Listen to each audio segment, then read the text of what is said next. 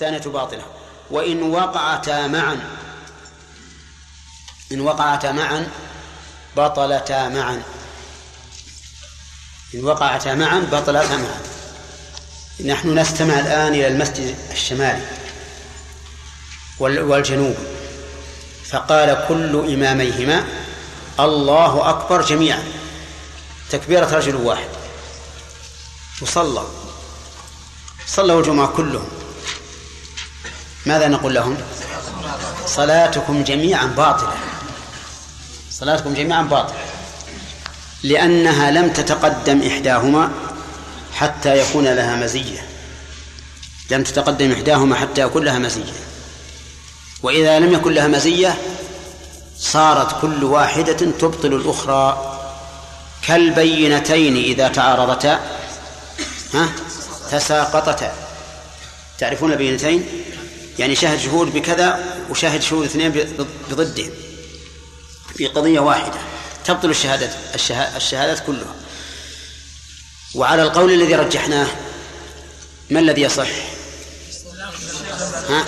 الأقدم إنشاء. شوف القول الصحيح سبحان الله يكون أيضا تطبيقه سهلا. على القول الذي رجحنا نقول أيهما الأول؟ أي المسجدين أولا؟ قالوا المسجد الشمالي. نقول أهل المسجد الشمالي صحت جمعتهم وأهل المسجد الجنوبي لم تصح جمعتهم واضح يا جماعة؟ طيب على كلام المؤلف حيث اعتبر السبق بالعمل أي بتكبيرة الإحرام إذا وقعتا معا كبر الإمامان جميعا. نعم. فالصلاتان باطلتان. أو جهلت الأولى بطلتا. إذا جهلت الأولى بطلتا. طيب. كيف جهلت الأولى؟ يعني صلوا ولا ندري أيهما الذي تقدم في تكبير الإحرام ما نعرف. نقول بطلت صلاة المسجد الشمالي وصلاة المسجد الجنوب. ليش؟ هذا هو. بطلت. طيب إذا قالوا أقرعوا بيننا أقرعوا بيننا. ها؟ طق وزرع هل اللي تقع له القرعة تصح صلاته يقول ها ما صح. هذه عبادة. لا تصح القرعة فيها.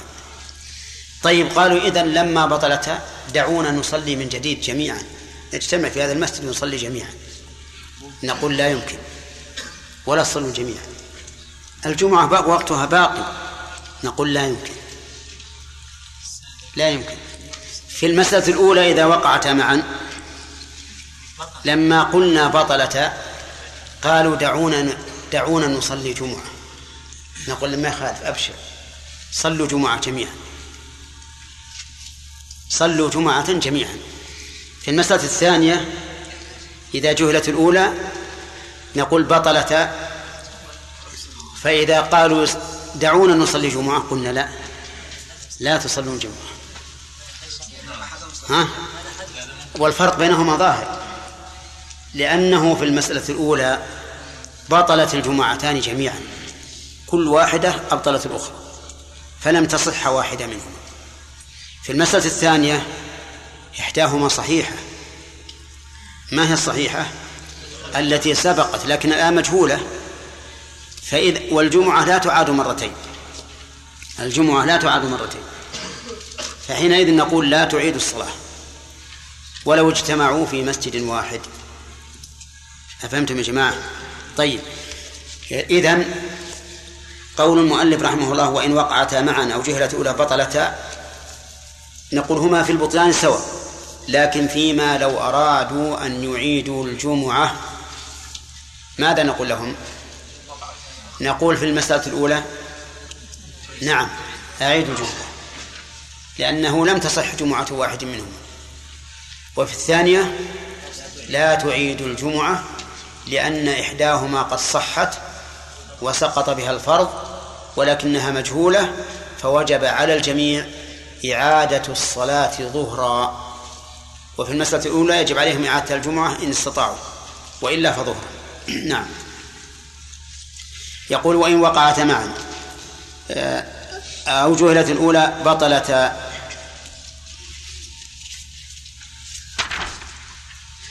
ثم قال وأقل السنة بعد الجمعة ركعتان. شرع المؤلف الآن في بيان السنن التوابع للجمعة فقال أقل السنة بعد الجمعة ركعتان وأكثرها ست وأوسطها أربع. أقلها ركعتان لأن النبي صلى الله عليه وسلم كان يصلي بعد الجمعة ركعتين في بيته. كان يصلي بعد الجمعة ركعتين في بيته. ثبت ذلك عنه في الصحيحين من حديث عبد الله بن عمر رضي الله عنهما. وأكثرها ست لأنه ورد عن النبي عن عبد الله بن عمر بإسناد صححه العراقي يقول إن النبي صلى الله عليه وسلم كان يصلي بعد الجمعة ستا.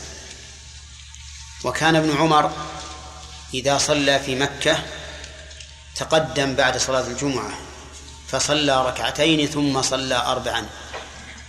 وفي المدينة يصلي ركعتين في بيته ويقول إن الرسول صلى الله عليه وسلم كان يفعله. أما الأربع فلأن النبي صلى الله عليه وسلم أمر بذلك فقال إذا صلى أحدكم الجمعة فليصلي بعد فليصلي بعدها أربعا. فصارت السنة بعد الجمعة إما ركعتان أو أربع أو ست. ولكن هل هذا مما وردت به السنة على وجوه متنوعة أو على أحوال متنوعة؟ نعم. فيه خلاف. منهم من قال إنها على أحوال متنوعة. ومنهم من قال إنها على وجوه متنوعة. والفرق يا خالد. الفرق؟ نعم. آه، ابن عمر صلى في لا لا الفرق بين هذا هذين القولين. الذي يقول على وجوه متنوعة أو على أحوال متنوعة. الحال كونه يعني بمكة أو بالمدينة لا. ولكنك قربت. الحال كان يعني مسافر أو حاضر. في حضر. أبعدت شوي. ناصر. الحال إذا كان في المسجد أو في بيته. إيه؟ إذا كان في المسجد يصلي أربع. إذا كان في بيته يصلي ركعتين على قول. نعم. هذا رأي شيخ الإسلام ابن تيمية. يجعل الخلاف هنا تنوع حال. فيقول إن صليت راتبة الجمعة في المسجد فصلي أربعا. وإن صليتها في البيت فصلي ركعتين. عرفتم؟ ومنهم من يجعلها تنوع إيش؟ وجوه. فيقول صلي أحيانا اربعا واحيانا ركعتين.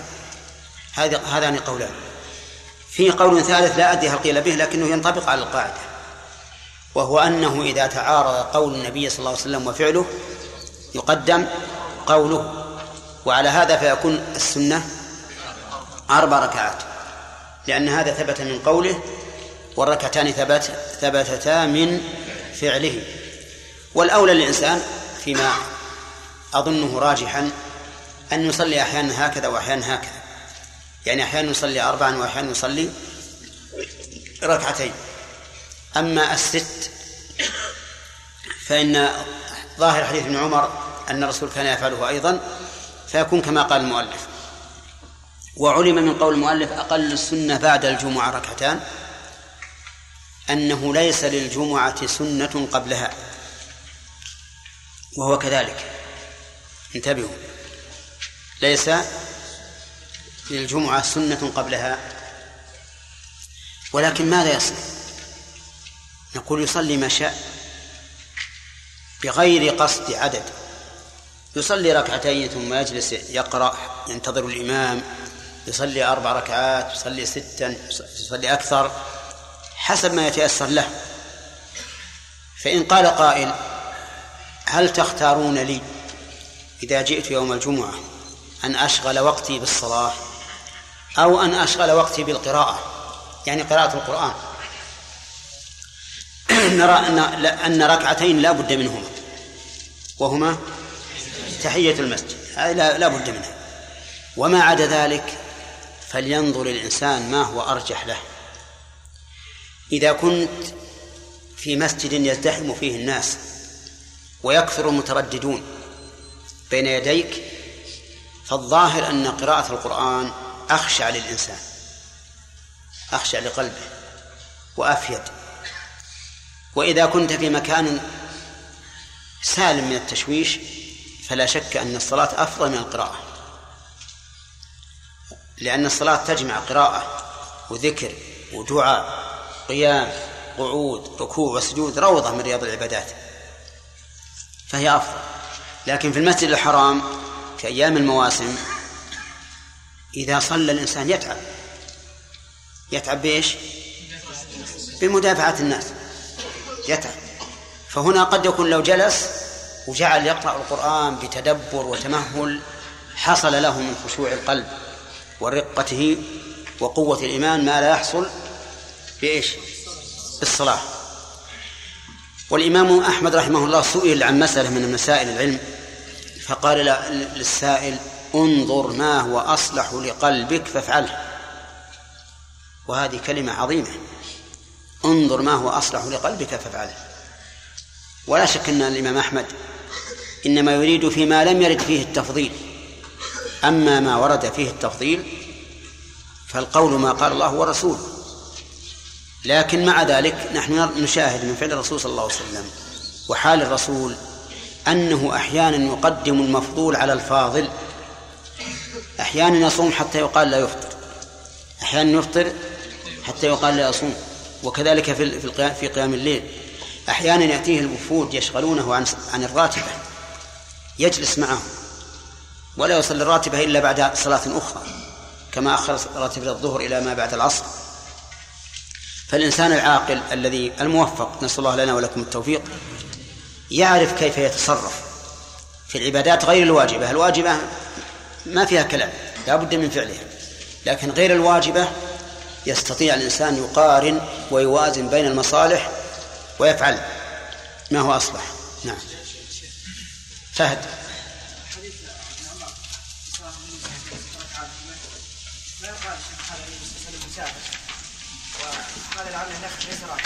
إيش؟ النبي صلى الله عليه وسلم في مكه يعتبر مسافر نعم.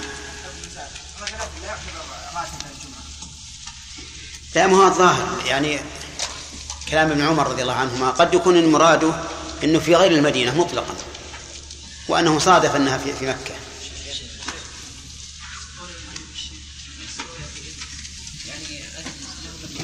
أذن لهم الأمن جميعا. ها؟ لا هو قد يأذن لغير حاجة مشكل نعم نقول للإمام لا يجوز أن يأذن إلا لحاجة. لا أذن لحاجة ما في إشكال جائزة. كلاهما صحيح. على رأي الشيخ ابن تيمية صلاة النبي صلى ست أو أو فعل ابن عمر ست وسلم في أي حال نزلها؟ ما ما ما له وجه. أنه أراد أن يجمع بين فعله في المدينة وفعله في مكة. لا وتقدم. ويسن أن يغتسل وتقدم ويتنظف ويتطيب ويلبس أحسن ثيابه ويفكر إليها ماشيا فكر. ويبكر إليها ماشيا ويدنو من الإمام ويقرأ سورة الكهف في يومها ويكثر الدعاء ويكثر الصلاة على النبي صلى الله عليه وسلم. ولا يتخطى رقاب الناس إلا أن يكون إماما أو إلى خرجه بس. بسم الله الرحمن الرحيم. الحمد لله رب العالمين والصلاة والسلام على نبينا محمد وعلى آله وأصحابه أجمعين. سبق لنا أن صلاة الجمعة ليس لها راتبة قبلها وإنما يصلي الإنسان ما تيسر وأن لها راتبة بعدها. وهي ورد أن أقلها ركعتان نعم. وأكثرها ست. أكثرها ست. طيب. وهذا الدرس الماضي اللي يحتاج إلى مناقشة وهو سهل. نعم لأن إقامتها في, أكثر من موضع انتهينا منها ولا لا؟ ناقشنا فيها. طيب. قال المؤلف رحمه الله تعالى ويسن أن يغتسل لها وتقدم. يسن. يعبر الفقهاء بيسن ويجب ويشرع. ثلاث تعبيرات. إذا قالوا يشرع فهو لفظ صالح للوجوب والاستحباب. وإذا قالوا يجب فهو للوجوب. وإذا قالوا يسن فهو للاستحباب. والسنة عند الفقهاء في تعبير الفقهاء هي ما أثيب فاعله ولم يعاقب تاركه فهي بين الواجب وبين المباح.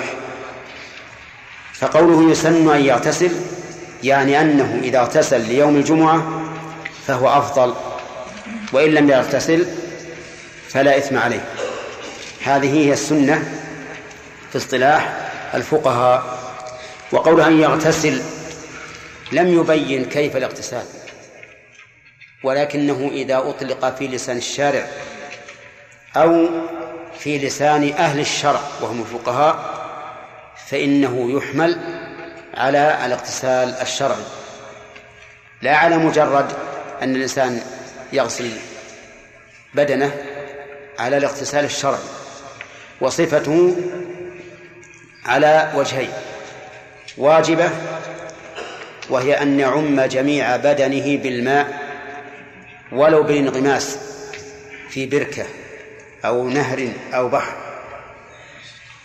ومستحبة وهي أن يتوضأ أولا كما يتوضأ للصلاة ثم يفيض الماء على رأسه ويخلل شعره ثم يفيض الماء ثلاث مرات ثم يفيض الماء على سائر جسده. وقال المؤلف يسن أن يغتسل. لم يبين متى يكون الاغتسال. فقال بعضهم إنه يكون إن أول وقته من آخر الليل. وقال آخرون بل من طلوع الفجر لأن النهار لا يدخل إلا بطلوع الفجر. وقال آخرون بل من طلوع الشمس لأن ما بين الفجر وطلوع الشمس وقت لصلاة خاصة وهي الفجر. ولا ينتهي وقتها إلا بعد طلوع الشمس. وعلى هذا فيكون ابتداء الاغتسال من طلوع الشمس. وهذا أحوط الأقوال الثلاثة كما تعلمون. لأن من اغتسل بعد طلوع الشمس فقد أتى على الأقوال كلها. طيب. و وقوله يسن أن يغتسل. لم يبين من الذي يغتسل. هل هم الرجال أو النساء؟ والسنة تدل على أن الاغتسال خاص بمن يأتي للجمعة. لقول النبي صلى الله عليه وسلم إذا أتى أحدكم الجمعة فليغتسل. ولقوله غسل الجمعة وكلمة الجمعة هنا تحتمل أن يكون أن يكون المراد بها الصلاة أو أن يكون بها اليوم. لكن قوله إذا أتى أحدكم الجمعة يعين أن يكون المراد بها الصلاة. وعلى هذا فالنساء لا يسن لهن الاغتسال. وكذلك من لا يحضر الصلاة الجمعة لعذر فإنه لا يسن له أن يغتسل. وإنما يغتسل من أتى إلى الجمعة.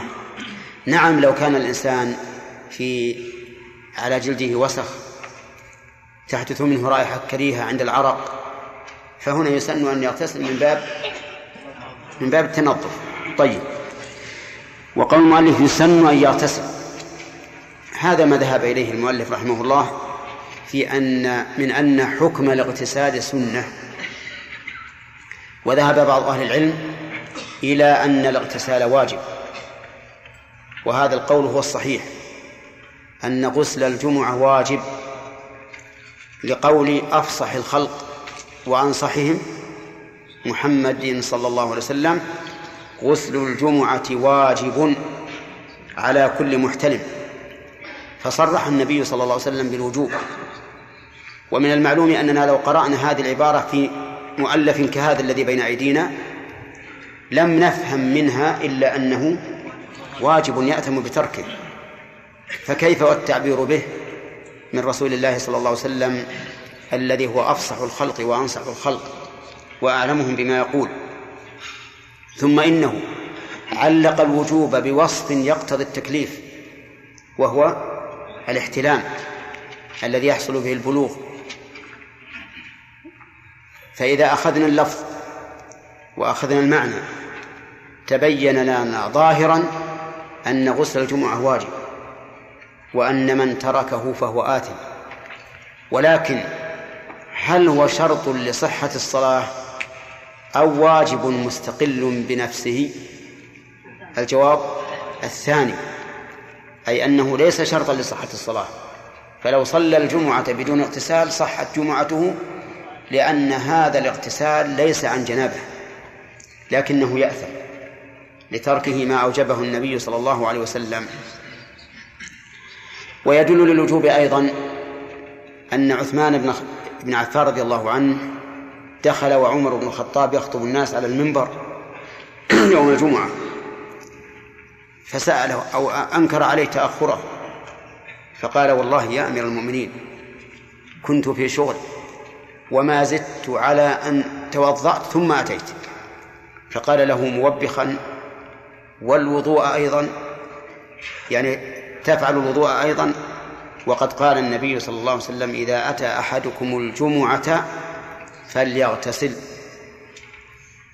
فوبخه على اقتصاره على الوضوء واستدل لذلك بقول النبي صلى الله عليه وسلم إذا أتى أحدكم الجمعة فليغتسل.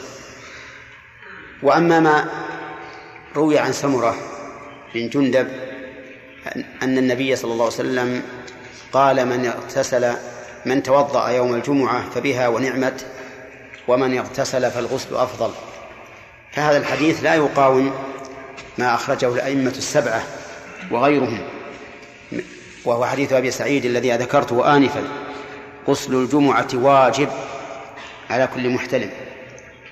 ثم إن الحديث من حيث السند ضعيف لأن كثيرا من علماء الحديث يقولون إنه لم يصح سماع الحسن من سمرة إلا حديث العقيقة.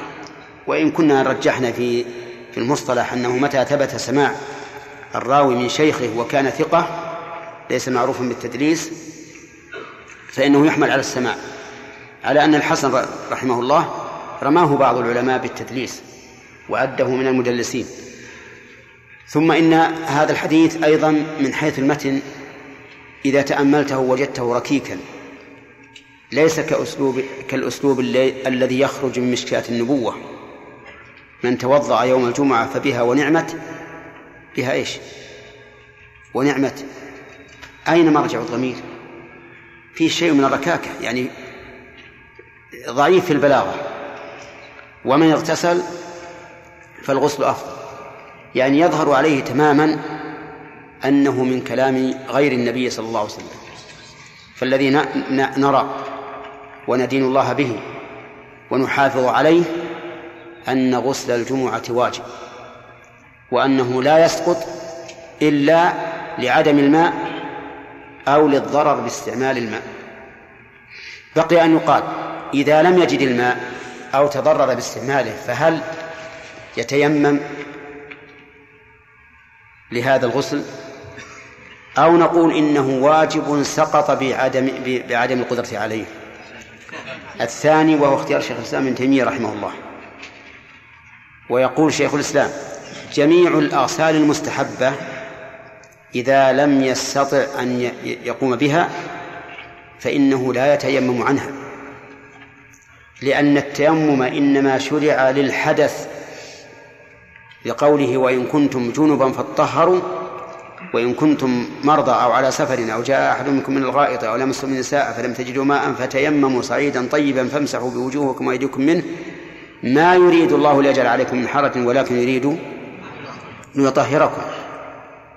ومعلوم أن أن الغسالة المستحبة ليست عن للتطهير لأنه ليس هناك حدث حتى يتطهر منه. وعلى هذا فلو أن الإنسان وصل إلى الميقات وهو يريد العمرة أو الحج ولم يجد الماء أو وجده وكان باردا لا يستطيع استعماله أو كان مريضا فهل يتيمم؟ بناء على هذا لا. والفقهاء رحمهم الله يقولون بل يتيمم. ولكن الصحيح خلاف ذلك. طيب إذن غسل الجمعة على القول الراجح واجب. ولا يمكن الإنسان يلاقي ربه. وقد بلغه عن نبيه أنه قال غسل الجمعة واجب على كل محتلم ثم يتهاون به ويتركه. هذه صعبة على النفوس. إيش ما العذر؟ هل هو نقص في التعبير؟ لا. التعبير واضح. ولم يأتي حديث صحيح عن النبي عليه الصلاة والسلام أن الوضوء كافٍ. وإن كان قد ورد في صحيح مسلم ما يدل على ذلك ولكنه مرجوح من حيث الرواة لأن الرواة اختلفوا فيه فبعضهم قال من اغتسل وبعضهم قال من توضأ ورواية من اغتسل أرجح. طيب قال وتقدم. وش معنى تقدم؟ يعني سبق ذكر استحباب الغسل ليوم الجمعة. تقدم في كلام المؤلف. الشارح يقول فيه نظر فيه نظر. وإذا قال العلماء فيه نظر يعني أنه غير مسلم. غير مسلم. أحيانا يقولون فيه شيء. العلماء يعبرون أحيانا يقول فيه شيء. إذا نقل كلام غيره قال فيه شيء. فيه شيء أخف من قولهم فيه نظر. وقول الشارح فيه نظر نقول فيه نظر. يعني في قول الشارح نظر. لأن الماتن ذكره في أقسام المياه. ذكره في أقسام المياه. حين قال في أقسام المياه وإن استعمل في طهارة مستحبة كتجديد وضوء وغسل جمعة. كتجديد وضوء وغسل جمعة. هذا صريح. في أنه في أن غسل الجمعة مستحب. لكن كأن الشارح لما لم يذكره المؤلف في باب الغسل كما جرت به عادة الفقهاء في ذكر الأغسال المستحبة في باب الغسل كأنه لما رأى الماتن لم يذكره قال إن فيه نظر. إذن قول الشارح فيه نظر فيه نظر. ها؟ لأن المؤلف ذكره. نعم. طيب. يقول وتق... و... ويسن أيضا أن يتنظف ويتطيب كما جاءت به السنة عن النبي صلى الله عليه وسلم. والتنظف أمر زائد على الاغتسال. التنظف بقطع الرائحة الكريهة وأسبابها. هذا التنظف. أن يقطع الإنسان الرائحة الكريهة وأسبابها. من أسباب الرائحة الكريهة الشعور التي أمر الشارع بإزالتها والأظفار وعلى هذا فيسن حلق العانة نطف الأبط حف الشارب تقليم الأظفار. لكن من المعلوم أن هذا في كل جمعة قد لا قد لا يجد الإنسان شيئا يزيله. وقد وقت النبي عليه الصلاة والسلام هذه الأشياء الأربعة أن لا تزيد على أربعين يوما. أي نعم. وتطيب يعني ويسن أيضا أن يتطيب. بأي طيب؟ بأي طيب؟ سواء من الدهن أو من البخور في ثيابه وفي بدنه. وذلك من أجل اجتماع الناس في مكان واحد لأن العادة أنه إذا كثر الجمع ضاق النفس وكثر العرق وثارت الرائحة الكريهة فإذا وجد الطيب وسبق وقد سبقه التنظف فإن ذلك يخفف من الرائحة. واضح؟ بل إن الرسول صلى الله عليه وسلم أمر بل نهى من أكل بصلا أو ثوما أن يقرب المسجد. وكان وكانوا إذا رأوا إنسانا أكل بصلا أو ثوما أمروا فأخرج من المسجد إلى البقيع إلى المقبرة هناك. نعم. ومن الأسف أن بعض الناس اليوم يأتي إلى الجمعة وثيابه مروحة نتنة وجسمه أشد وشعره أشد ونفسه أشد ثم لا يستطيع أحد أن يصلي إلى جنبه. وليس من من من عند الله بل هو من من نفسه هو الذي يجلب على نفسه الأوساخ والأنتان ولا ولا يهتم بنفسه. وهذا أذية للمصلين وأذية للملائكة. بل إن العلماء قالوا حتى ما كان من الله ولا صنع للآدمي فيه إذا كان يؤذي المصلين فإنه يخرج. بعض الناس نسأل الله لنا ولكم العافية يكون في أنفه بخر أو في فمه أو تحت أبطيه فيؤذي من حوله. هذا نقول له إذا كان فيك رائحة تؤذي لا تقرب المسجد. قال هذا من الله. طيب إذا إذا ابتلاك الله به تؤذي العباد به تؤذي الملائكة أنت على كل حال مأجور على الصبر على هذا الشيء واحتساب الأجر من الله ولكن لا تؤذي الناس. لا تؤذي الناس. ولا ولست بآثم إذا لم تصلي مع الناس. لأنك إنما تركت ذلك بأمر الله. فإذا قال هذا ينقص إيماني. لأن صلاة الجماعة أفضل. قلنا إنك لا تلام على هذا النقص كما أن الحائض لا تصلي وينقص إيمانها بذلك ولا تلام على النقص. لا تلام على النقص لأن النقص الذي ليس بسبب الإنسان لا يلام عليه. طيب إذن يسن في الجمعة التنظف والتطيب ويسن أيضا لبس أحسن الثياب أحسن ثيابه لأن النبي صلى الله عليه وسلم كان يعد أحسن ثيابه للوفد والجمعة. انتبه شوف الرسول عليه الصلاة والسلام كيف يعامل الناس. إذا جاء الوفد لبس أحسن ثيابه ليظهر أمام الوفد بالمظهر اللائق. وقد قال النبي عليه الصلاة والسلام محذرا من الكبر لا يدخل الجنة من في قلبه أدنى حب مثقال حبة من كبر خردل من كبر. قالوا يا رسول الله الرجل يحب أن يكون ثوبه حسنا ونعله حسنا. فقال إن الله جميل يحب الجمال يعني يحب التجمل. وليس الجمال الطبيعي الخلقي ولكنه يحب التجمل لأنه لأن الرسول بنى هذا الكلام على قولهم. إيش؟ يحب أن يكون ثوبه حسنا ونعله حسنا. ولأن هذا هو الذي يستطيعه الإنسان فيثاب عليه إذا فعله. أما الجمال الخلقي فهذا ليس باختيار الإنسان.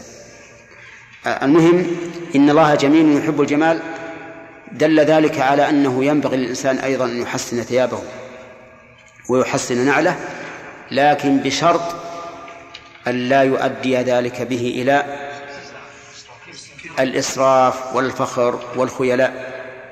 ولهذا وردت أحاديث تدل على فضل التواضع في اللباس.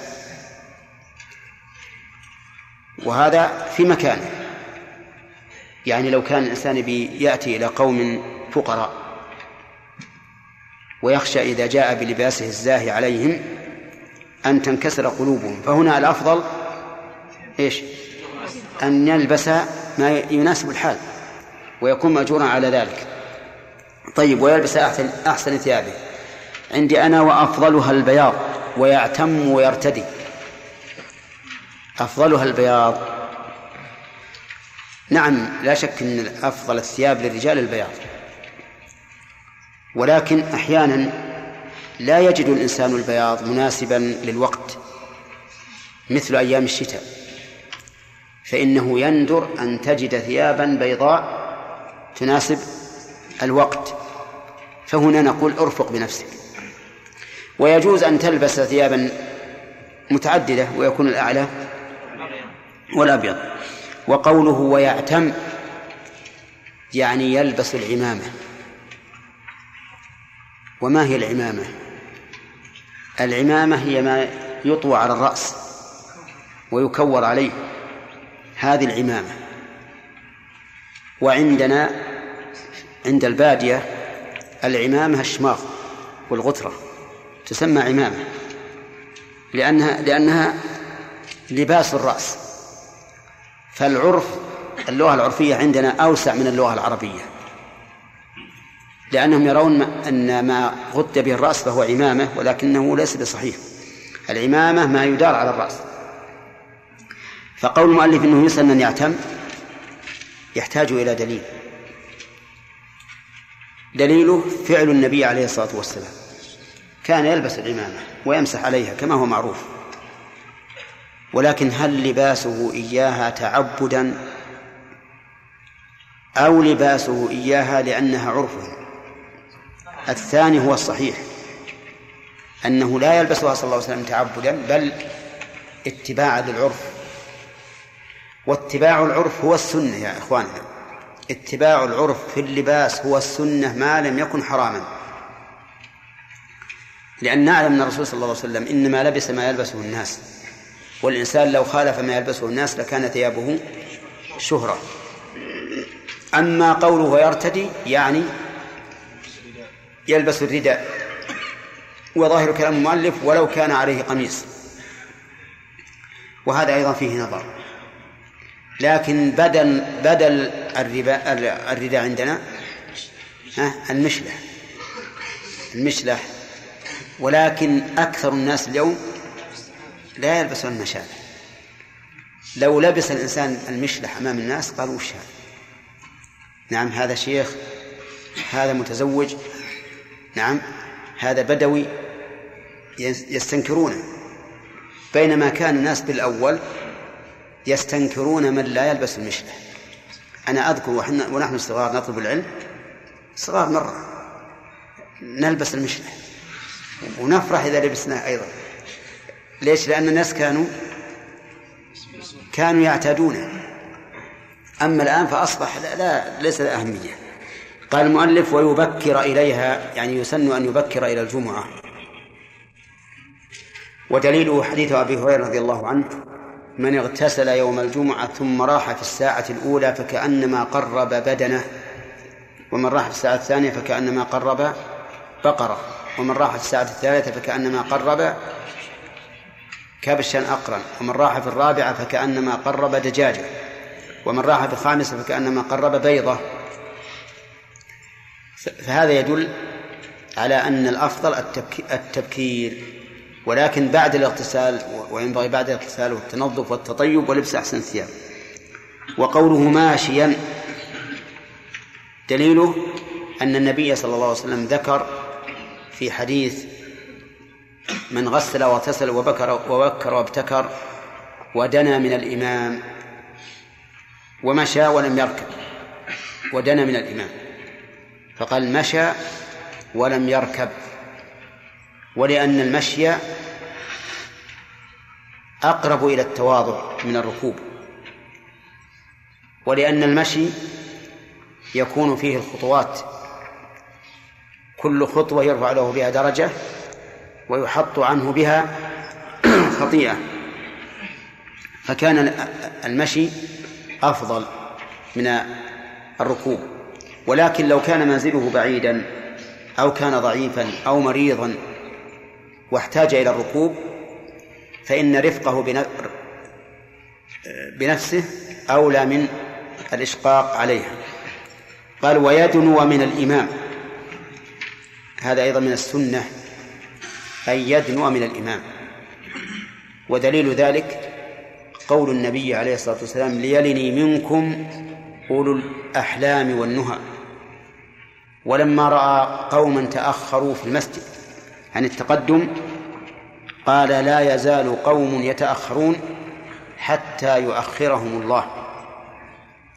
وهذا أقل أحواله أن يكون التأخر عن الأول فالأول مكروها لأن مثل هذا التعبير يعد وعيدا يعد وعيدا من النبي عليه الصلاة والسلام. لا يزال قوم يتأخرون ويكررون التأخر حتى يؤخرهم الله. ليس في هذا العمل بل في جميع الأعمال لأن الإنسان إذا لم يكن في قلبه محبة للسبق إلى الخير بقي كسلان دائما. كما قال الله عز وجل ونقلب أفئدتهم وأبصارهم كما لم يؤمنوا به أول مرة ونذرهم في طغيانهم يعمهون. ولهذا ينبغي الإنسان كلما سنحت له الفرصة في العبادة أن يفعل ويتقدم إليها. حتى لا يعود نفسه الكسل وحتى لا يؤخره الله عز وجل. قال ويدعو من الإمام. و نعم. و... ويقرأ سورة الكهف. طيب الدنو من الإمام أحيانا يعارضه ال... الأيمن في الصف. بمعنى أنه إن صار في الأيمن صار بعيدا عن الإمام وإن صار في الأيسر صار أقرب إلى الإمام. نعم. ويعارضه أيضا الصف الثاني إذا كان خلف الإمام. فإنه أدنى من إلى الإمام من طرف الصف الأول. فتعارض الآن مطلوبان. فماذا نقدم؟ نقول العاد القاعدة عندنا أنه إذا تعارض شيئان قدم الأرجح منهما. فبالنسبة للأول اليمين مع اليسار. نقول قد دلت السنة على أن اليمين أفضل من اليسار عند التقارب أو التساوي. وأما مع البعد فقد دلت السنة على أن اليسار الأقرب أفضل. ودليل ذلك أن الناس أن الناس كانوا إذا وجد جماعة ثلاثة فإن الإمام يكون بينهم بينهما بين الرجلين ولو كان اليمين أفضل على الإطلاق لصار مقام الرجلين مع الرجل ها عن اليمين. ثم إن إذا نرجح الآن الدنو على اليمين. نرجح الدنو على اليمين. لو فرض أن اليمين عشرة رجال واليسار رجلان فاليسار أفضل لأنه أقرب إلى الإمام. المسألة الثانية القرب من الإمام في الصف الثاني. إذا كان خلف الإمام مباشرة. أقرب من طرف الصف الأول من اليمين أو من اليسار. ماذا نقدم؟ الصف الثاني. ها؟ الثاني. بس خلاص. نقدم الصف الأول. دليل ذلك قول النبي عليه الصلاة والسلام ألا تصفون كما تصف الملائكة عند ربها قالوا كيف؟ قال يتراصون ويتمون الأول. إذا هنا مرجح في إتمام الأول ولو بعد عن الإمام. وهو أن الرسول حث عليه. وعلى هذا فنكمل إيش؟ الأول فالأول الأول قبل الثاني الثاني قبل الثالث الثالث قبل الرابع وهلم مجرة قال ويدنو من الإمام ويقرأ سورة الكهف في يومها. يعني يسن أن يقرأ سورة الكهف في يوم الجمعة. لأن النبي صلى الله عليه وسلم قال من قرأ سورة الكهف يوم الجمعة أضاء له من النور ما بين الجمعتين. وهذا الحديث روي مرفوعا وروي موقوفا وش معنى مرفوعا يا ياسر؟ إيش مرفوعا؟ يعني مرفوعا أنه من قول النبي صلى الله عليه وسلم موقوفا على الصحابي وقد أعل بعض العلماء أعل المرفوع بأن الحديث روي موقوفا انتبه. ونحن نقول إذا كان الرافع ثقة فهذه العلة غير قادحة فلا توجب ضعف الحديث. والذي يوجب ضعف الحديث هو العلة القادحة وهذا لا يقدح. وذلك لأن من روى الحديث عن النبي صلى الله عليه وسلم ربما يحدث به غير منسوب إلى الرسول عليه الصلاة والسلام. أليس كذلك؟ وهذا يقع كثيرا. لا سيما في غير مقام الاستدلال. أما في مقام الاستدلال فلا بد أن يرفعه. لكن في غير مقام الاستدلال يمكن يحدث به الصحابي. أنتم الآن يمكن يقول واحد منكم إنما الأعمال بالنيات وإنما لكل امرئ ما نوى. يحدث واحد هكذا. هل نقول إن هذا التحديث يبطل رفع الحديث؟ لا. إذن فإذا تعارض الرفع والوقف فإننا نقول لا تعارض. لا تعارض بينهما إطلاقا. ثانيا هب أنه من قول أبي سعيد. فمثل هذا لا يقال بالرأي مثل هذا لا يقال بالرأي. فيكون له حكم الرفع لأن أبا سعيد لا يعرف هذا هذا الثواب. لا يعرف هذا الثواب. إذن لا بد أن يكون مرفوعا حكما إلى النبي صلى الله عليه وسلم. طيب سورة الكهف لها مزية منها أن من قرأ من أولها عشر آيات على الدجال عصم من فتنته. الدجال الأعور. الذي يبعثه الله يوم في آخر الزمان على اسمه دجال. يبقى في الأرض أربعين يوما اليوم الأول كسنة والثاني كشهر والثالث كجمعة والرابع كسائر الأيام إلى آخره. هذا فتنته عظيمة جدا جدا. ولهذا ما من نبي إلا أنذر قومه منه. وأمرنا نبينا صلى الله عليه وسلم أن نتعوذ بالله من فتنته في كل صلاة. اقرأ عليه أول عشر آيات من أول سورة البقرة. يكفيك. تعصم. الكهف قصد نعم. من أول سورة الكهف. يكفيك. تعصم من فتنته. وفي بعض ألفاظ الحديث من آخر الكهف من آخر سورة الكهف. والجمع بينهما سهل. يحتاط الإنسان فيقرأ عشر من أولها وعشر من آخرها فلها مزية وفيها عبر فيها قصة أصحاب الكهف فيها قصة الرجلين ذي الجنتين فيها قصة موسى مع الخضر فيها قصة ذي القرنين فيها قصة يأجوج ومأجوج فيها أشياء عبر. ولهذا ورد الأمر أو الترغيب في قراءتها في يوم الجمعة. طيب. في يوم الجمعة. في قبل الصلاة أو بعد الصلاة؟ نعم. قبل أو بعد. قبل أو بعد. أما الغسل فيكون قبل الصلاة لأنه غسل للجمعة.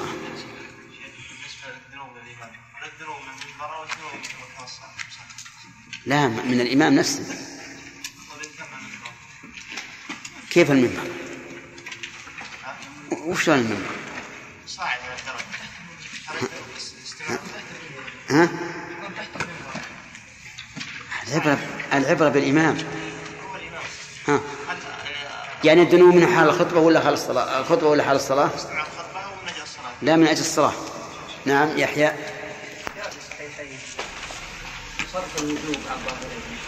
نعم. حديث عائشة لما كان الناس يأتون من الأواني نعم. وعليهم الغبار تظهر منهم الراحة نعم. وقال النبي صلى الله عليه وسلم لو أنكم اغتسلتم وفي رواية لو أنكم تطهرتم. نعم. ولم يأمره ولم يقل وقعتم في طيب. ألا يحتمل أن هذا قبل؟ احتمال. ما دام عندنا لفظ صريح في الوجوب مطلقا. آخر. نعم. نعم. غسل يوم قال غسل يوم الجمعة على كل محتلم وسواك ويمس من الطيب نعم نعم. قوله العلماء يقولون كلمة على ظاهرته في الوجوب يعني السواك واجب. أصبر خل عنه. وأبو سعيد نفسه قال أما الغسل فواجب. وأما السواك فلا أدري. نفسه نعم. سعيد. نعم.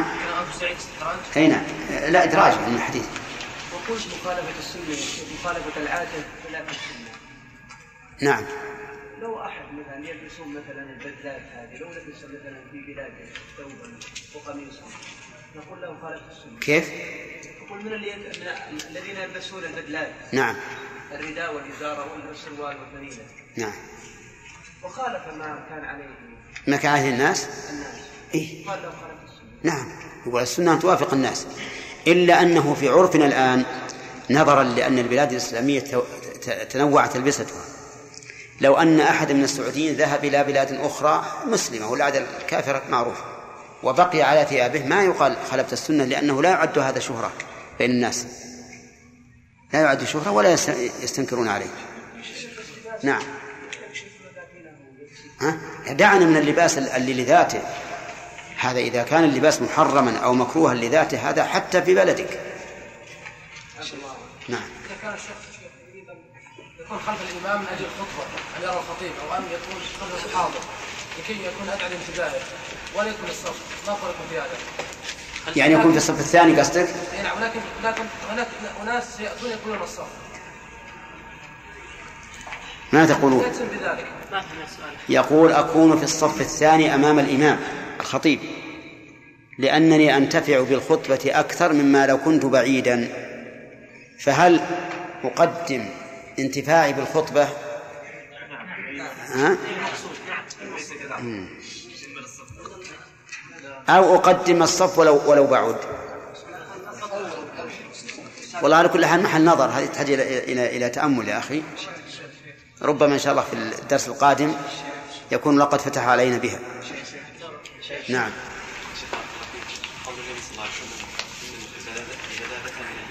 قول من الايمان نعم. حديث حسن بعضهم العلم نعم. كيف يجمع بينه وبين حديث إن الرجل إن الله جميل؟ نعم. ليس بينهما تعارض يا البذاذة في الهيئة والمقال يعني الإنسان ما يتشدق في كلامه ولا ينتفخ في هيئته. بعض الناس يتخيل لك أنه منتفخ كأنه رجلان نعم. وفي لسان يتشدق. وبعض الناس هين لين سهل. يعني ليست البذاذة خاصة بال- باللباس لا. البذاذة في الهيئة والحال. وال- والتجمل في اللباس. نعم.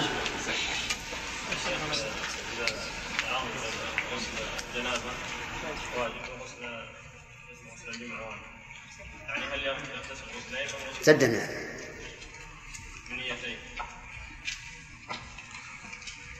ماذا تقولون؟ مر. يا- إذا إذا كان على الإنسان جنابة يوم الجمعة فهل يغتسل للجنابة أولا ثم للجمعة ثانيا أو غسل واحد؟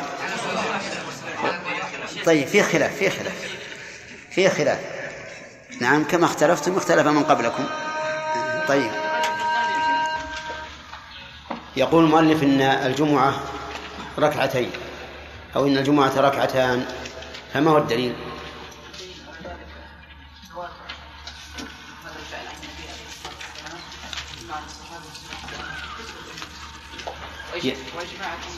نعم. إذن الدليل تواتر السنة بذلك وإجماع الأمة عليه. طيب. هل يقرأ سرا أو جهرا؟ جهرا الدليل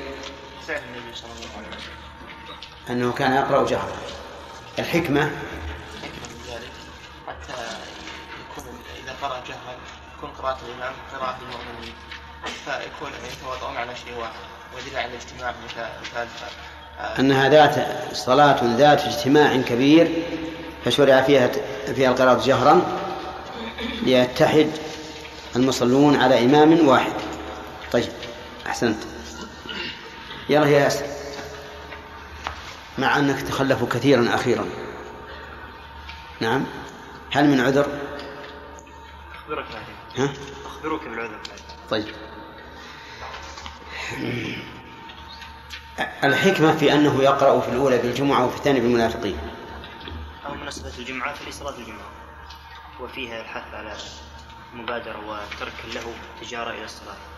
وأما المنافقين ففيها والتحذير من ترك العمل. ترك العمل نعم. بالقرآن مثل الذين حملوا التوراة ثم لم يحملوها مثل كمثل الحمار. نعم. أما القراءة بالمنافقين فالمنافقين هم أشر الناس على دين الله عز وجل. القراءة بالمنافقين لأنه لأن المنافقين هم أضر الناس على الدين أضر الناس على الإسلام والمسلمين. فكان من المناسبة أن يكرر التحذير منهم في كل جمعة. تمام. هل يقرأ بغير ذلك يا زياني هل يسن أن يقرأ بغير ذلك؟ بإيش؟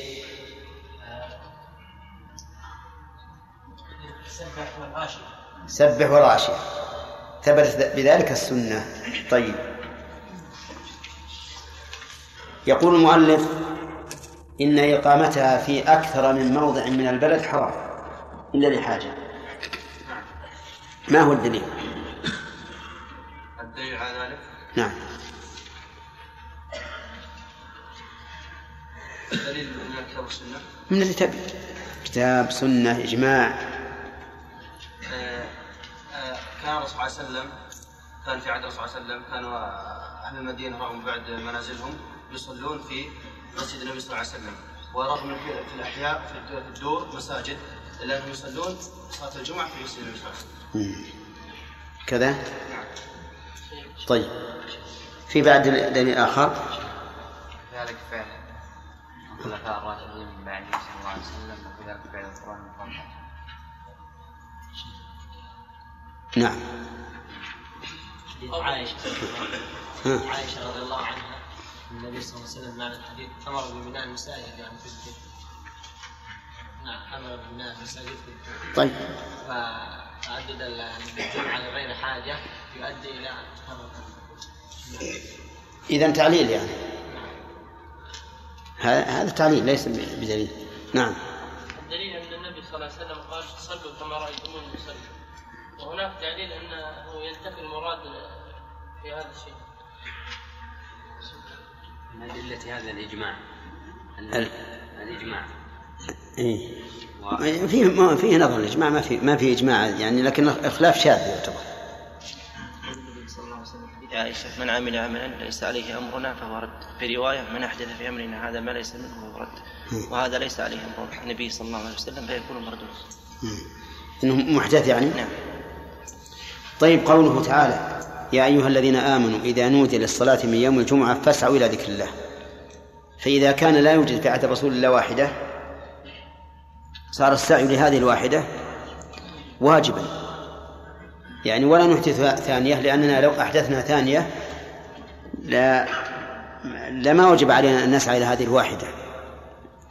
طيب يقول المؤلف رحمه الله إن وقعتا معا أو جهلت الأولى بطلتا. إن وقعتا معا أو جهلت الأولى بطلتا. زكي. ها. هل تختلف هل تختلف الصورتان في الحكم أو لا؟ نعم. بالنسبة آه، إن وقعتا معا إن وقعتا معا آه، بطلتا. نعم. وإن جهلت الأولى بطلتها كما قال المؤلف. نعم.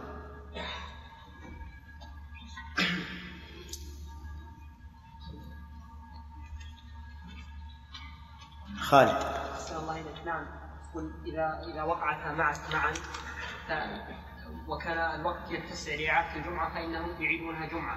أما في إذا وقعتا معا. إذا وقعتا معا. نعم. نعم. وأمكن إعادتهما جمعة. أعادوا أعادوها أعادوها أي أما إذا جهلت الأولى فإنهم لا يعيدونها جمعة بل يعيدونها ظهرا. بكل حال. بكل حال. نعم. توافقه كما قال. توافقونه؟ توافقونه.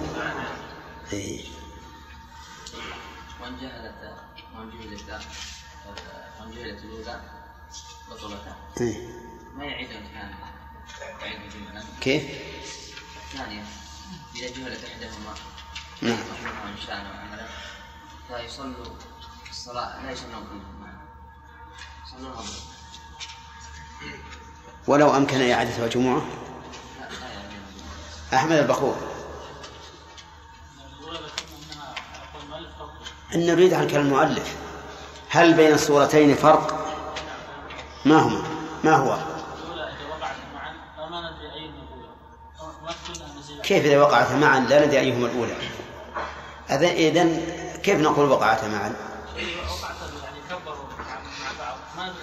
كبروا مع مع بعض ما كان لا لا فيها مزيد وقعتا معا علمنا أنه كل واحد منهم قال الله أكبر جميعا. فهد؟ فهد؟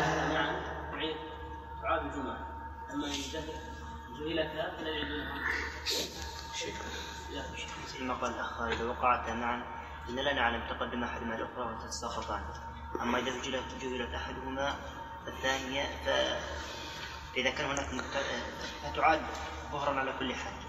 إن لا نعلم تاخر احدهما صحيح. وواحد منهما صحيح. هل هذا نحن قلنا لكم؟ قلنا إذا وقعتا معا لا يمكن تصحيحهما ولا يمكن إعادتهما. وإذا جهلت الأولى أعادوا أعادوا ظهرا. يعني عكس ما قال الأخ خالد. نعم هذا الكلام اللي طيب المذهب إحنا نتكلم عن غير المذهب. آه، على المذهب. الم- غير المذهب المسألة فيه واضح اللي غير المذهب قلنا إنهم إذا عددوها إذا عددوها في فإنهم يعني يعذرون. واللي يخاطب ولي الأمر. انظر الشرح عندك. وقعتا معا ولا مزية لإحداهما لإحداهما بطلتا لأنه لا يمكن لا يمكن تصحيحهما ولا تصحيح إحداهما. فإن أمكن إعادتها جمعة فعلوا وإلا صلوا ظهرا. نعم. والثانية؟ أو جهلت الأولى منهما بطلتا ويصلون ظهرا لاحتمال سبق إحداهما فتصح ولا تعاد. إذا كلام خالد؟ صحيح. إذا وقعتا معا فإنهم؟ هو الذي ذكرته. إذا وقعتا معا. فإنه يمكن إعادتها. إذا جه- جهلت الأولى لا يمكن لأن التي وقعت صحيحة حصل بها الفرض و... نعم. طيب. يقول المؤلف يسن أن يغتسل وتقدم. ما معنى قوله تقدم؟ نعم خالد. تقدم في باب الطهارة. أو في كتاب الطهارة. أين العبارة التي تدل عليه؟ قوله إن لم تجد إن لم تجد وضوء وغسل مسنون وغسل الجمعة مسنون ما قال هكذا. نعم يا جمال. قول المؤلف آه، وإن استعملت في طهارة مستحبة كتجديد وضوء أو غسل جمعة وغسل ثانية ذلك الشاهد قوله وغسل جمعة مع أن الشارع رحمه الله قال فيه نظر وكأنه غفل عن هذا. طيب. آه، للجمعة سنن تمتاز بها سوى الاغتسال. نعم. يتنظف ويتطيب ويبكر إليها ماشيا ويجرون ويلبس أحسن ثيابه. إذن هو يوم عيد وتجمل. يوم عيد وتجمل. طيب. انتهى أظن مناقشة؟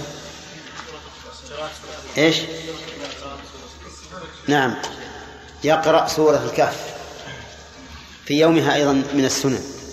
وهي تمتاز بذلك. والأفضل أن يكون من طلوع الشمس إلى غروب الشمس. أما الاغتسال فإنه قبل الصلاة كما كما مر عليه. يقول مالك رحمه الله ويكثر الدعاء يعني ويسن أن يكثر من الدعاء.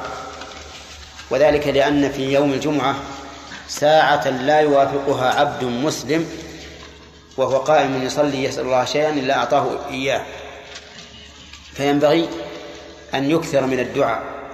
رجاء ساعة الإجابة.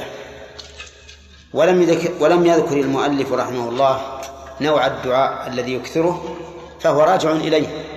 وكل إنسان له حاجات خاصة إلى ربه فليسأل ربه ما شاء. قال ويكثر الصلاة على النبي صلى الله عليه وسلم. لأن النبي صلى الله عليه وسلم أمر بإكثار الصلاة عليه يوم الجمعة. كما أن الصلاة على النبي صلى الله عليه وسلم مشروعة كل وقت. بالاتفاق لأن الله قال يا أيها الذين آمنوا صلوا عليه وسلموا تسليما. والصلاة على النبي صلى الله عليه وسلم معناها أنك تسأل الله أن يثني عليه في الملأ الأعلى. فالصلاة على الله فصلاة الله على رسوله يعني ثناءه عليه في الملأ الأعلى. هذا هذا معنى الصلاة. وفسرها بعض العلماء بالرحمة. قال الصلاة على النبي صلاة الله على نبيه يعني رحمته إياه. وهذا فيه نظر. لأن الله تعالى فرق بين الصلاة والرحمة. يرحمك الله. فقال أولئك عليهم صلوات من ربهم ورحمة. والأصل في العطف المغايرة. الأصل في العطف المغايرة. ولأن العلماء مجمعون على أنه يجوز للإنسان أن يدعو بالرحمة لمن شاء من المؤمنين. فيقول اللهم ارحم فلانا ومختلفون في جواز الصلاة على غير الأنبياء. ولو كانت الصلاة هي الرحمة لم يختلف العلماء في جوازها إذا فالصلاة أخص من الرحمة. فإذا وإذا صلى الإنسان على النبي صلى الله عليه وسلم صلى الله عليه بها عشرا. فلنكثر من الصلاة على نبينا صلى الله عليه وسلم. حتى يصلي الله علينا عشرا فيثني علينا في الملأ الأعلى. ولا يتخطى رقاب الناس. قوله ولا يتخطى هذه الواو للاستئناف.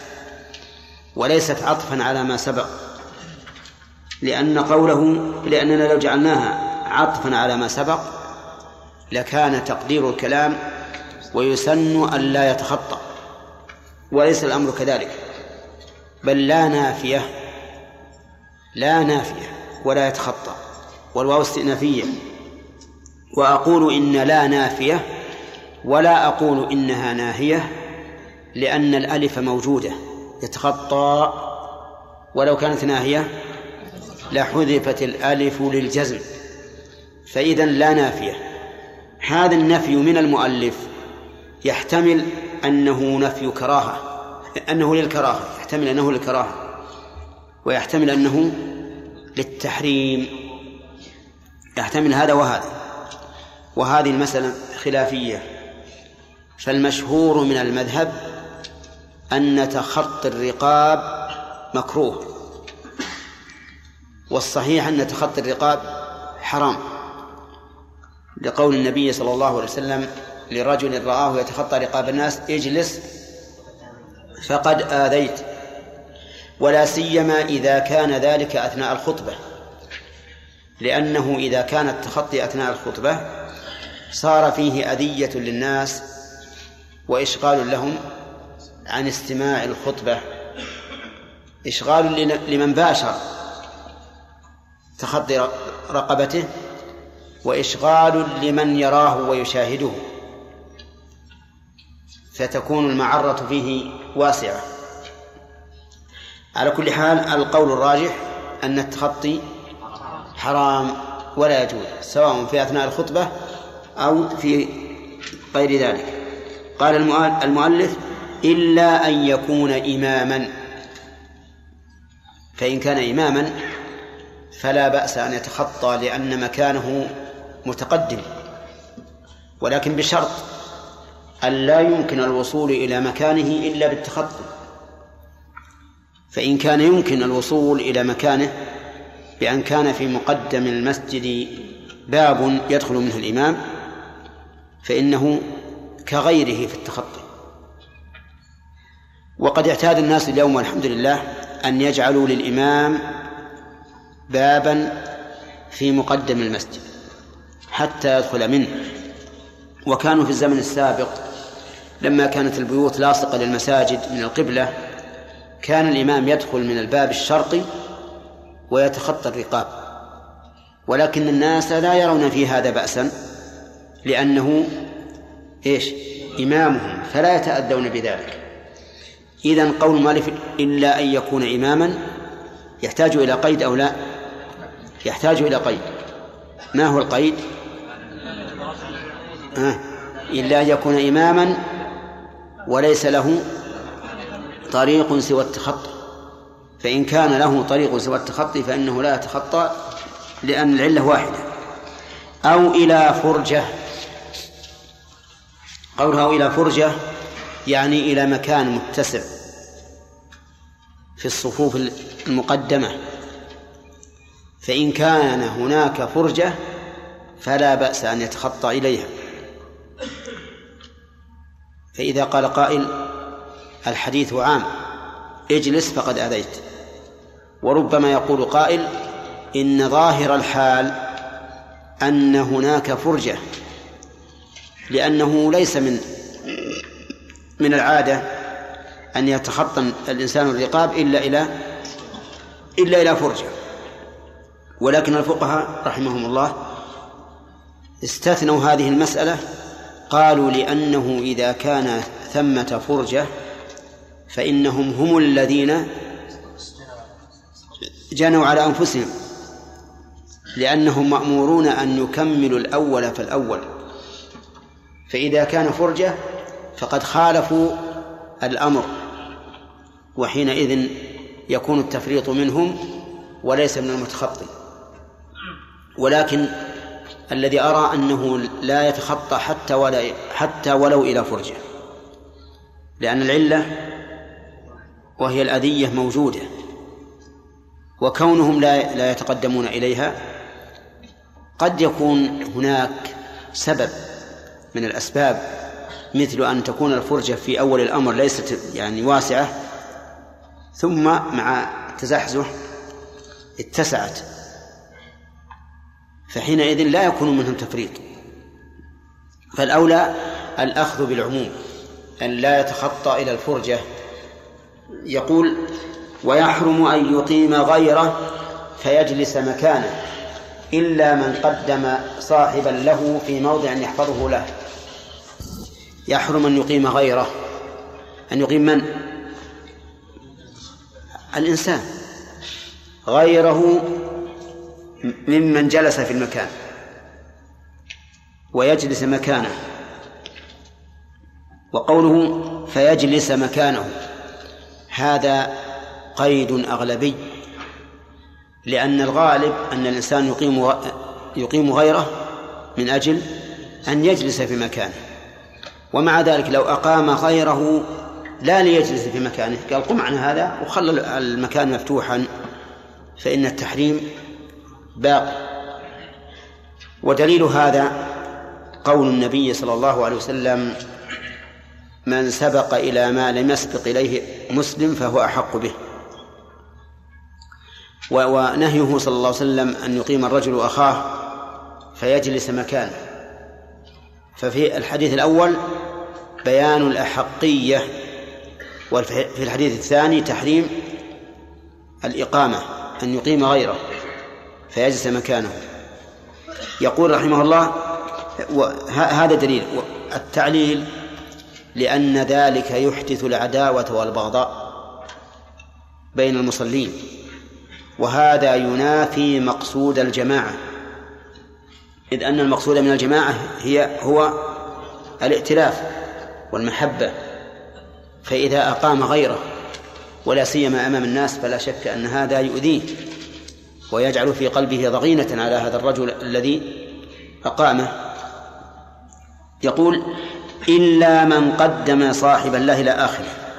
يعني إلا شخصا قدم صاحبا له ففي موضع يحفظه له. مثل أن يقول لشخص ما يا فلان أنا عندي شغل.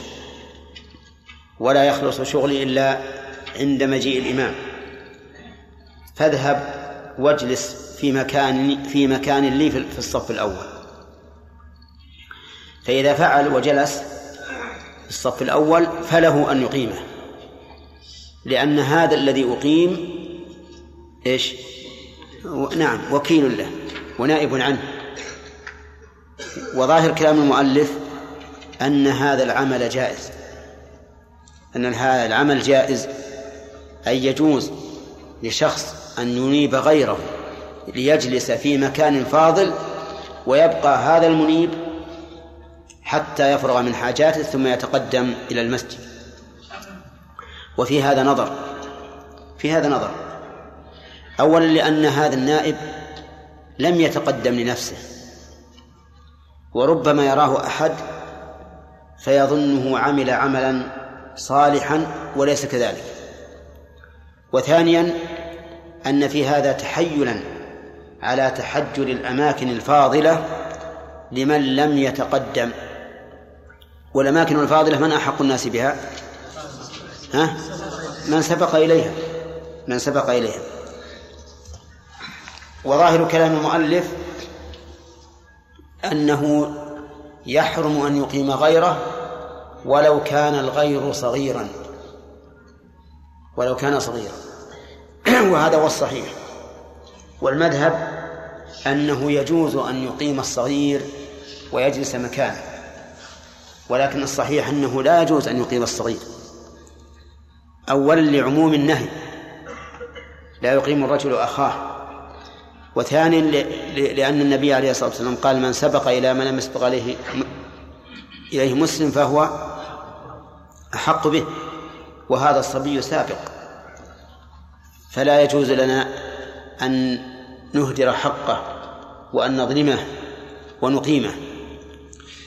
وأما من قال بالجواز واستدل بقول النبي صلى الله عليه وسلم ليلني منكم أولو الأحلام والنهى فقد استند إلى غير مستند له لأن قوله صلى الله صلى الله عليه وسلم ليلني منكم أولو الأحلام والنهى حث لأولي الأحلام والنهى أن يتقدموا.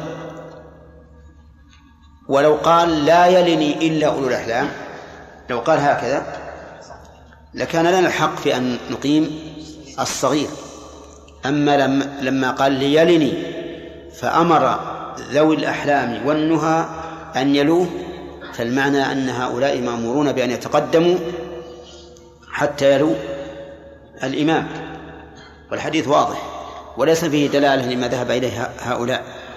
ثم نقول إن في إقامة الصغير عن مكانه مفسدة عظيمة بالنسبة للصغير. ما هي؟ أنه يبقى في قلبه كراهة للمسجد والتقدم إليه وكراهة لمن أقامه. ولذلك لا ننسى ضربة أصابتنا من شخص ولحقنا في المسجد حتى أخرجنا منه. أن ما ما لعبنا ولا شيء.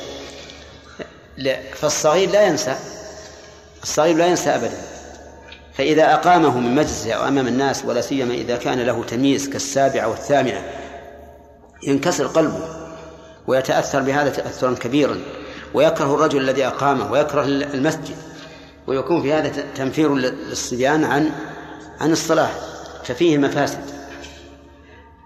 ولهذا القول الراجح في هذه المسألة الذي صوبه صاحب الإنصاف وكذلك مال إليه صاحب الفروع وصرح المجد به أيضا جد شيخ الإسلام ابن تيمية أنه لا تجوز إقامة الصغير من مكانه. ثم هناك مفسدة أيضا أخرى غير ما سبق. إذا أقمنا الصغار من الصف الأول وجعلناهم في صف واحد مستقل نعم. فناهيك باللعب. يلعبون لعبا عظيما. لكن إذا أبقيناهم في الصف الأول وصار كل طفل جنب إلى جنب رجل قل لعبهم بلا شك. لهذا كلما تأملت هذا هذا القول أعني أنه لا يجوز إقامة الصغير. تبين لك أنه هو الصواب. نعم. في سؤال من هذه مناقشة. الدرس هذا. طيب. بالنسبة لقول النبي صلى الله عليه وسلم لا الأول هل قبل الصلاة أم عند إقامة الصلاة؟ لا هو الم- المقصود عند إقامة الصلاة هذا الأصل. ولكن ولكن نقول حتى قبل الصلاة ينبغي أن يكمل الأول فالأول. لأنهم إذا لم يفعلوا هذا حصل اضطراب عند إقامة الصلاة. لأنه سيبقى فرج في في في, المقدم فيحصل اضطراب ولا سيما إذا كانت إذا كانت الصفوف يعني غير مستوية. نعم. نعم.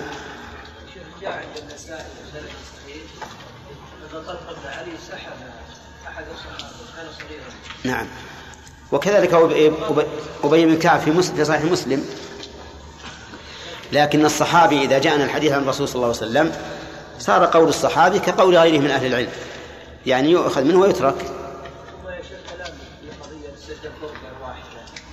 ألا يتضمن المنع لو كان فرج إيش؟ لو كان فرج أيضا يعني ليست فرجة واحدة. أي نعم. حتى لو كان فرج ظاهر الحديث أنه لا يتخطى مطلقا. ولو كان فرج نعم. وحرم رفع مصلى مفروش ما مصلى. وحرم رفع مصلى مفروش ما لم تحضر الصلاة ومن قام من موضعه لعارض لاحقة ثم عاد إليه قريبا فهو أحق به. ومن دخل والإمام يخطب لم يجلس حتى يصلي ركعتين يوجد فيهما. ولا يجوز الكلام والإمام يخطب إلا إلا له. إلا له أو لمن يكلمه. ويجوز قبل الخطبة وبعدها. بسم الله الرحمن الرحيم. الحمد لله رب العالمين والصلاة والسلام على نبينا محمد وعلى آله وأصحابه ومن تبعهم بإحسان إلى يوم الدين. المناقشة من أين؟ نعم. يقول المؤلف رحمه الله إنه ينبغي أن يكثر الدعاء يوم الجمعة. فلماذا؟ لماذا؟ لماذا بس؟ لأنه فيه أوقات الإجابة. رجاء أن يصادف؟ ساعة؟ الإجابة ساعة الإجابة. طيب. هل مراده بالدعاء؟ الدعاء بأمر الآخرة أو بأمر الدنيا أو بهما بهما جميعا وبأمر الدنيا وحدها.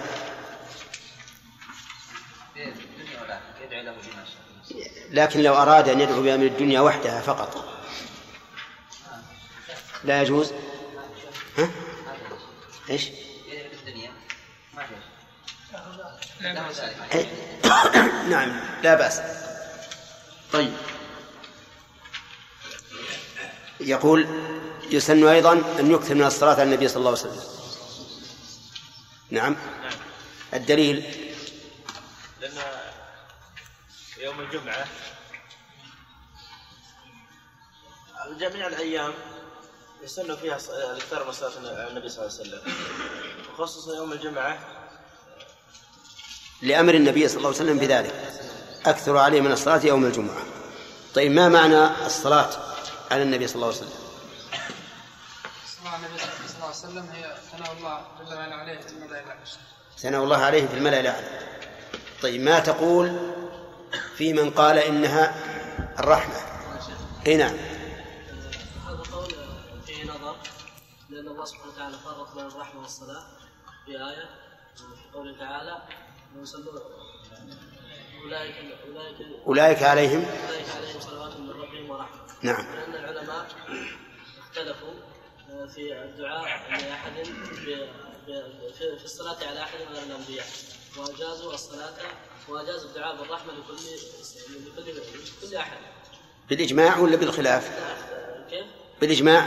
الصلاة والرحمة. لا رحمة. الرحمة يعني أجمع العلماء على أنه يجوز أن يدعى لك- لكل مؤمن بالرحمة؟ طيب.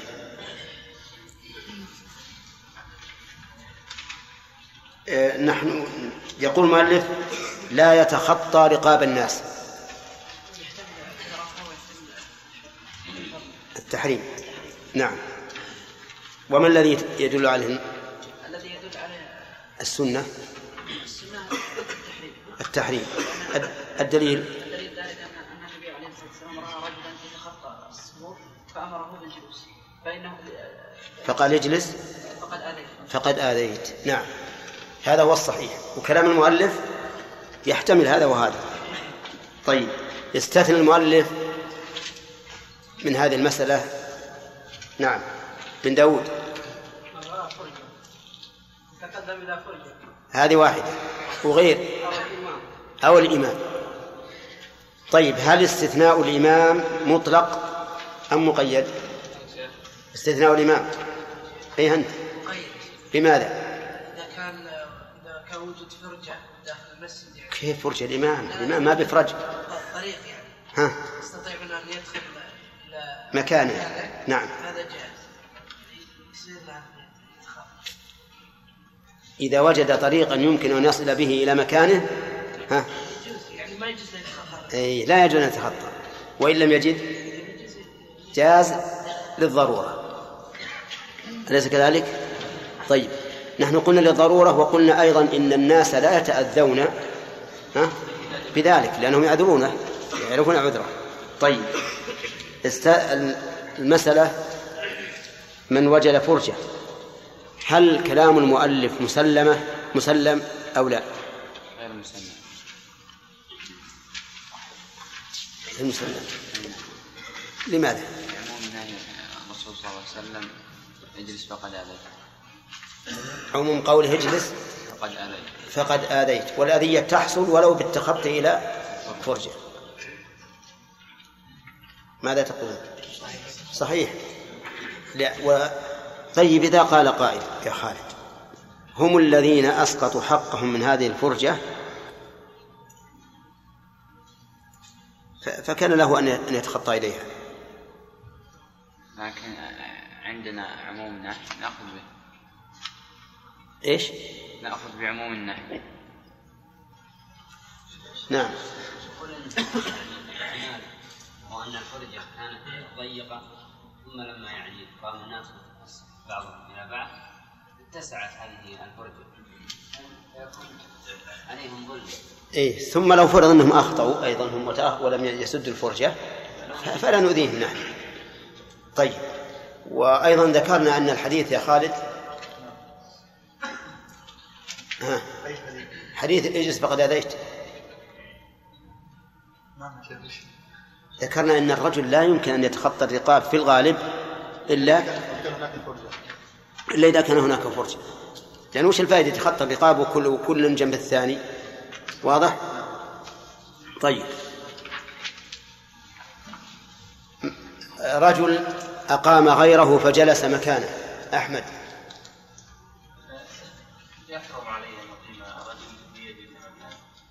أن يقيم أحدا فيجلس مكانه. الدليل؟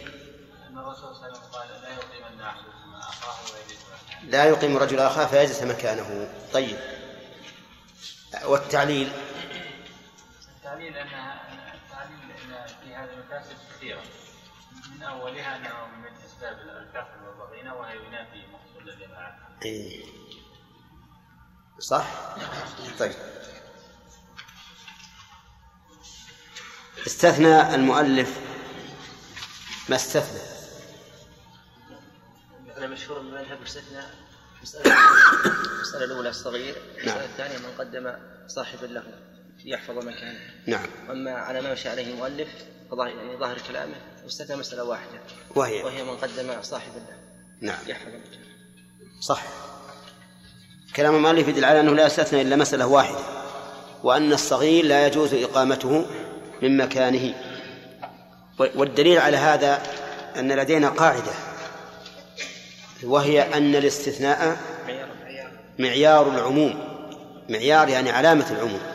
الاستثناء معيار العموم. فمثلا إذا قال حرم أن يقيم غير فاز مكانه إلا من قدم معناه جميع الصور تحرم إلا هذه المسألة. واضح يا جماعة؟ وهذه من من قواعد أصول الفقه. أن الاستثناء إيش؟ معيار العموم يعني ميزانه ودليله. طيب. ما تقول في في إقامة الصغيرة خالد؟ الصحيح أنها لا تجوز.